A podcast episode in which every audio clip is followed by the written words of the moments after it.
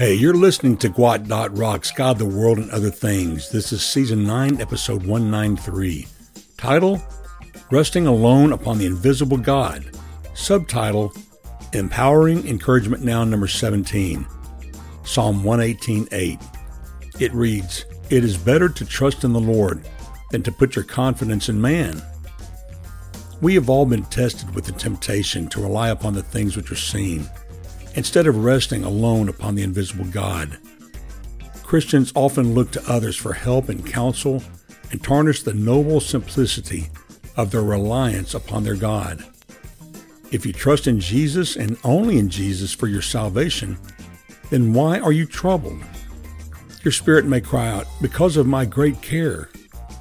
But is it not written in Psalm 55, verse 22, Cast your burden on the Lord, and he will sustain you? He will never allow the righteous to be shaken. And in Philippians 4 6, don't worry about anything, but in everything, through prayer and petition with thanksgiving, present your requests to God. Someone may ask, Can't you trust God for earthly things? To which you reply, Oh, I wish I could. I once attempted to mentor a man in the spiritual things of the Lord, but his incessant battle with alcohol left him in a constant quandary regarding the surety of his soul's salvation. Friend, if you can't trust God for physical worldly things, how can you trust Him for spiritual things? Can you trust Him for your soul's redemption and not rely upon Him for a few lesser mercies? Isn't God enough for all your needs? Or is His all sufficiency too narrow for your wants?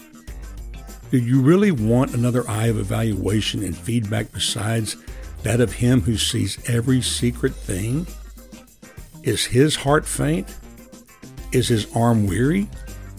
If so, seek another God.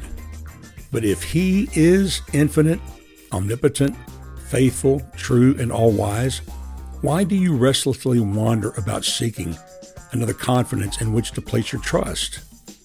Why do you comb the earth to find another foundation when simple, restful, childlike trust in the Lord is strong enough to bear up under all of the weight of your life's demands?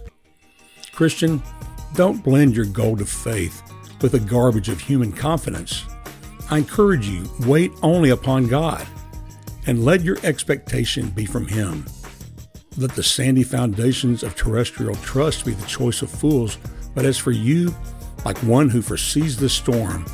Build for yourself an abiding place upon the rock of ages, Jesus Christ. And with that, my friend, I bid you peace.